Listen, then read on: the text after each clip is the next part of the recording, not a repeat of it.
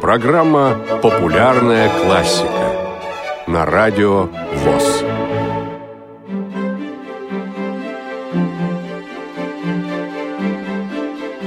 Вокалист Опус 34, номер 14. Сергей Васильевич Рахманинов.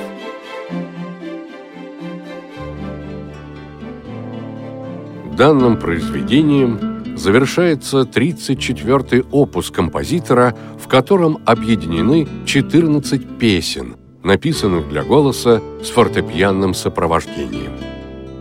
Вокалист, как и положено, не содержит слов, а исполняется на одном гласном звуке. Композитор посвятил это сочинение оперной певице Антонине Неждановой. Все романсы опуса 34 были написаны в июне 1912 года. Известно, что 1 сентября того же года они были проданы издательству Александра Гудхейля и уже в следующем году вышли в свет. Но для завершения работы над вокализом композитору понадобилось еще три года. Весной 1915-го Рахманинов показал первую редакцию вокализа Антонине Неждановой. Тогда же, прислушавшись к ее замечаниям, он сделал несколько исправлений карандашом в вокальной партии, занося в партитуру также исполнительские штрихи и нюансы. Композитору потребовалось еще некоторое время, чтобы подготовить окончательный вариант нотного текста, который существенно отличается от первоначального. Одно из отличий состоит в изменении тональности – с ми бемоль минор на до диез минор. 25 января 1916 года в присутствии автора Антонина Нежданова исполнила произведение с оркестром Сергея Кусевицкого. Благодарный композитор подарил певице первый вариант рукописи. С тех пор в течение 80 лет автограф находился в библиотеке Антонины Васильевны Неждановой а после ее смерти в 1950 году в мемориальном музее-квартире. Вокалист – одно из самых известных произведений Сергея Васильевича Рахманинова. Парадокс, однако, заключается в том, что оно звучит чаще не в своем оригинальном вокальном варианте, а во всевозможных переложениях для разных составов оркестров – симфонического, камерных, едва ли не для всех инструментов, поскольку представляет исполнителям исключительную возможность продемонстрировать красоту звучания своего инструмента и мастерство владения